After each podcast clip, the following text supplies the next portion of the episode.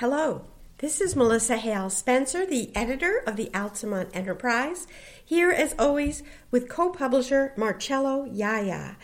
And our entire front page this week is devoted to the national walkout as it played out locally.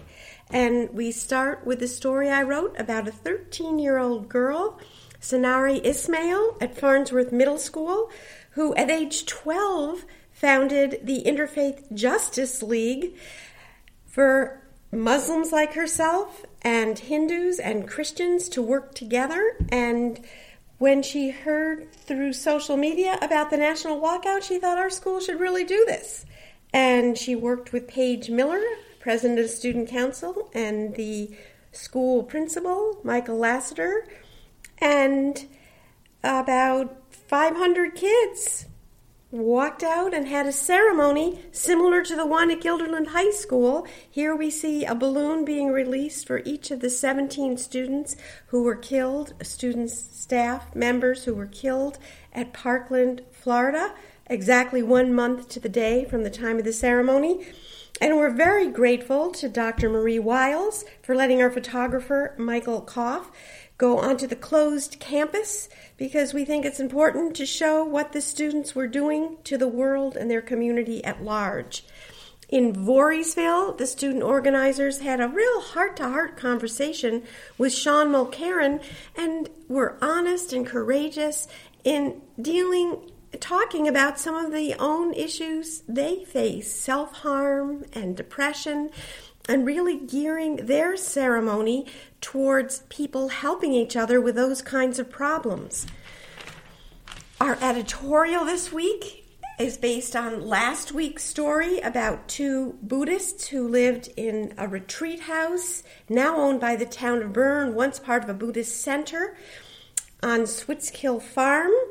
And the new administration, with a new building inspector, decided that the smoke alarm system and sprinkler system were faulty and gave them just two hours to vacate the premises. And we really feel that if it was unsafe, the town shouldn't have been renting it in the first place. And there are certainly better ways to have done that. We have another gem of a column by Dennis Sullivan.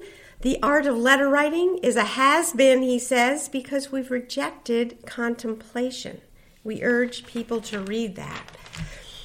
Sarah Irish is trying to make people realize her generation can help the community too, and she is part of Encounter Services at the Redeemer Church in Guilderland, here helping at the city mission. Caregivers Corners is having an open house explaining their worthwhile work, how you can help and they can help you. We have a letter from Tim Doherty up in Berne concerned about that situation we mentioned with the tenants being evicted. And another letter on the same subject from Ted Kunker, who's chairman of the Switzkill Farm Board, and was never informed about this happening until he, you know, learned about it after the fact. Mark Grimm, Albany County legislator, takes exception to a letter written last week.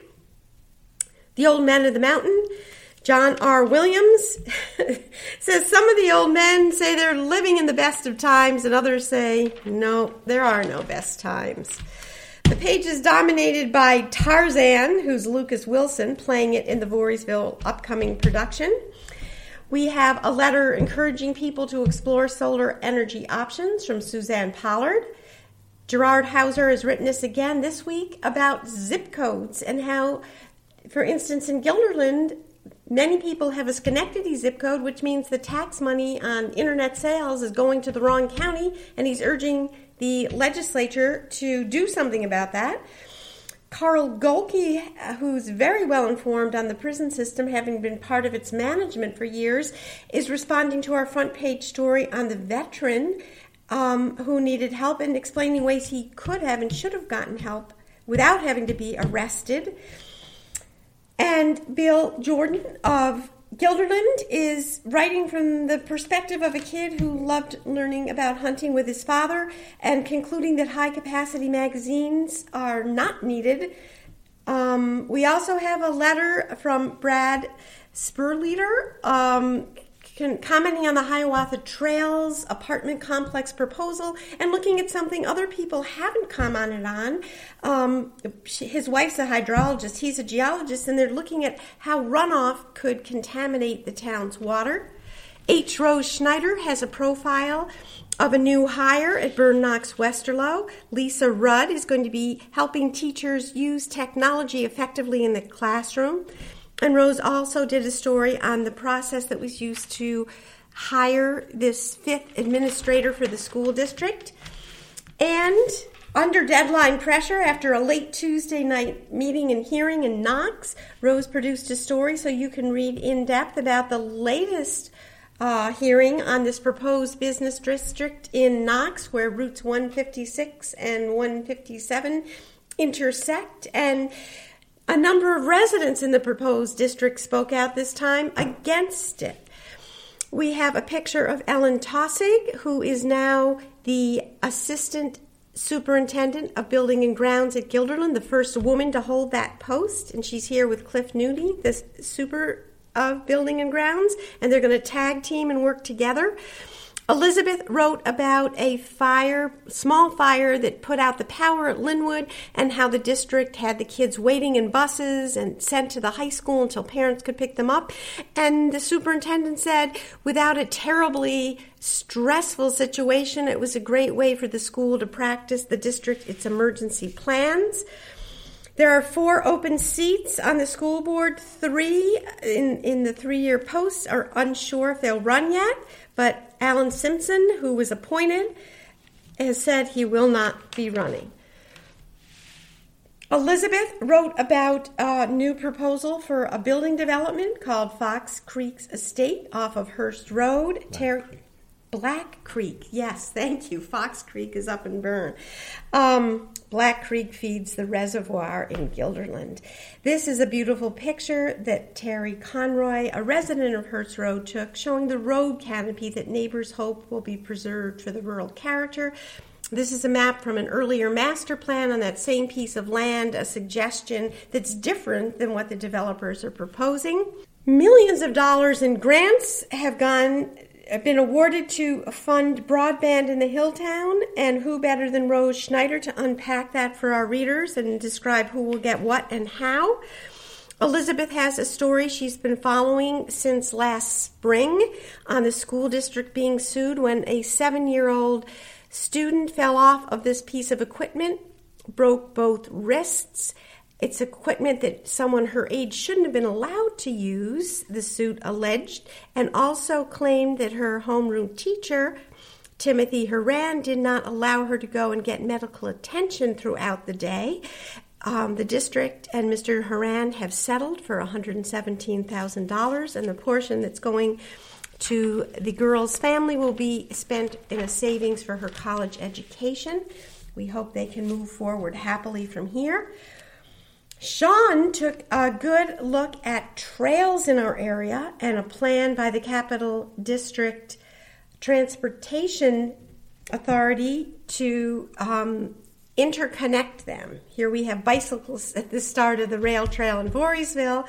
And the idea is that perhaps then they won't be used just for recreation, but for people, for instance, getting to work.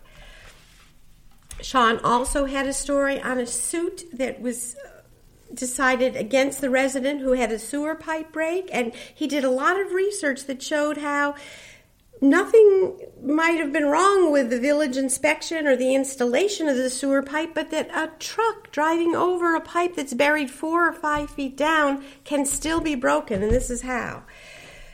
Rose had a very unusual fire story in Berne. A man um, by the name of Andrew Preissner had asked to get a permit to burn down his house because he wanted to build a new one. He didn't get the permit, but he set the house on fire anyway. The log building, as you can see, burned to the ground, and he's been charged by the Department of Environmental Conservation um, because there's no crime in terms of insurance or bilking anyone. It's just you're not allowed to have an open burn.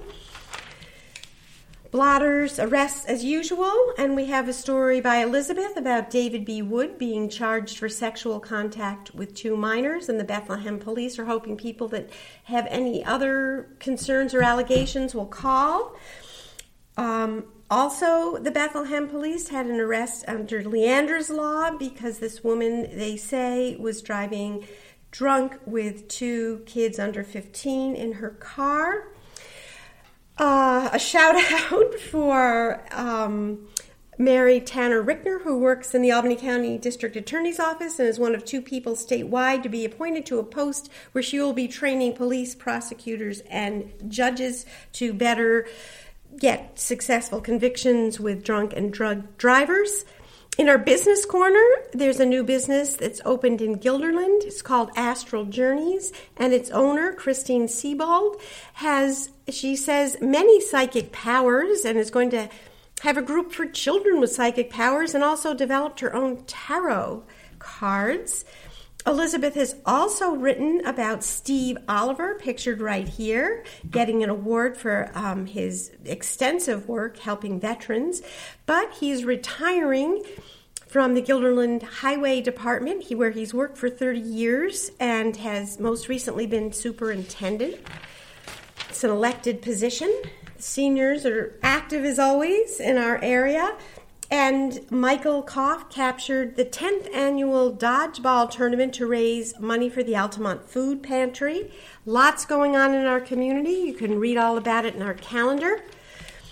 The annual fun and fundraising event at Altamont, the carnival that's used for end of the year activities for the fifth graders. The Soak the Doke booth disappeared when Mr. Doke retired, and Peter Brabant, the principal, stepped into the slot, and here's a sponge hitting his face. Limbo was part of the fun, as was face painting. Other activities are the Elliott House Thrift Shop is opening, the Grange is inviting people to tour the North Shore, and the Thursday Musical Club, which has local women who sing in it, has a special concert honoring suffrage. I wrote about the Guilderland Players' upcoming production this weekend, a classic Music Man, and this time they had for the first time a lot of kids, 10 elementary school children, including uh, Riley Better, who plays Winthrop and sings Gary, Indiana, here planning a kiss on the cheek of his sister. And there's the music man himself with 76 trombones. This is from our front page story, the kids in Voorheesville who had a memorial picturing those that were killed as well as reading about them. This is sent in from Congressman Paul Tonko. There was a display of 7,000 pairs of shoes, which is the number of children killed since the Sandy Hook shooting in 2012 and also has news of a new web page set up by the governor of New York to try to handle concerns about gun violence in schools. This is Sanari Ismail, the powerhouse of a young woman who helped to organize the protest at, or the ceremony really, at Farnsworth Middle School. More very moving pictures by Michael Koff. Um, embracing during the ceremony very solemn, even crying students holding signs. Uh, they were four deep. It looked like most of the school was out there and part of it. Libraries as always have a lot going on. The gals who play jazz quintet will be performing at the Guilderland Public Library. And at the Bethlehem Library, the Rubber Ducky Club had a measuring up activity where kids learned about measuring by playing with shapes classified ads. A new way to survey deer is being launched in New York after a pilot program last year. Rather than committees not to survey the deer but survey residents about if deers are a nuisance a benefit what amounts should be controlled and how. Um, the brain injury association of new york state is hosting a training session. They're a very worthwhile organization. We have three obituaries this week. Judith newcomb who worked as a dental assistant and was also a mother and grandmother. Marty Sanderson from here in Altamont, described by her family as a devoted mother of three, a devoted grandmother and great grandmother. And Richard Gales up in Berne, probably best known for being a judge and he had many aspects of community service, the fire department, and was also beloved by his family. And finally, we have Anthony Jim James Bader, a Navy veteran and lifelong resident of Westerlo, who died. After we go through our legal notices, we come to sports, and we thought it was new, but we found out it's decades old. Westmere has gym classes out in the wonders of snow. They have skis on hand, sleds, and this is a hill that's created by the snowplow piling up snow near the parking lot. And the kids really enjoy themselves and get to, to see the season from the outdoors instead of in. The finale for the Voorheesville girls basketball team that had a magical run with upsets along the way, got all the way to the regionals, and were down at halftime, fought their way back brilliantly, and then lost in overtime. Congratulations, women, on a splendid season. Similarly, we commend the Guilderland bowling team, which made it all the way to the state competition in Rochester. And one girl on the team in the boys competed in the boys division, finishing in eighth place. So, congratulations and have a good week.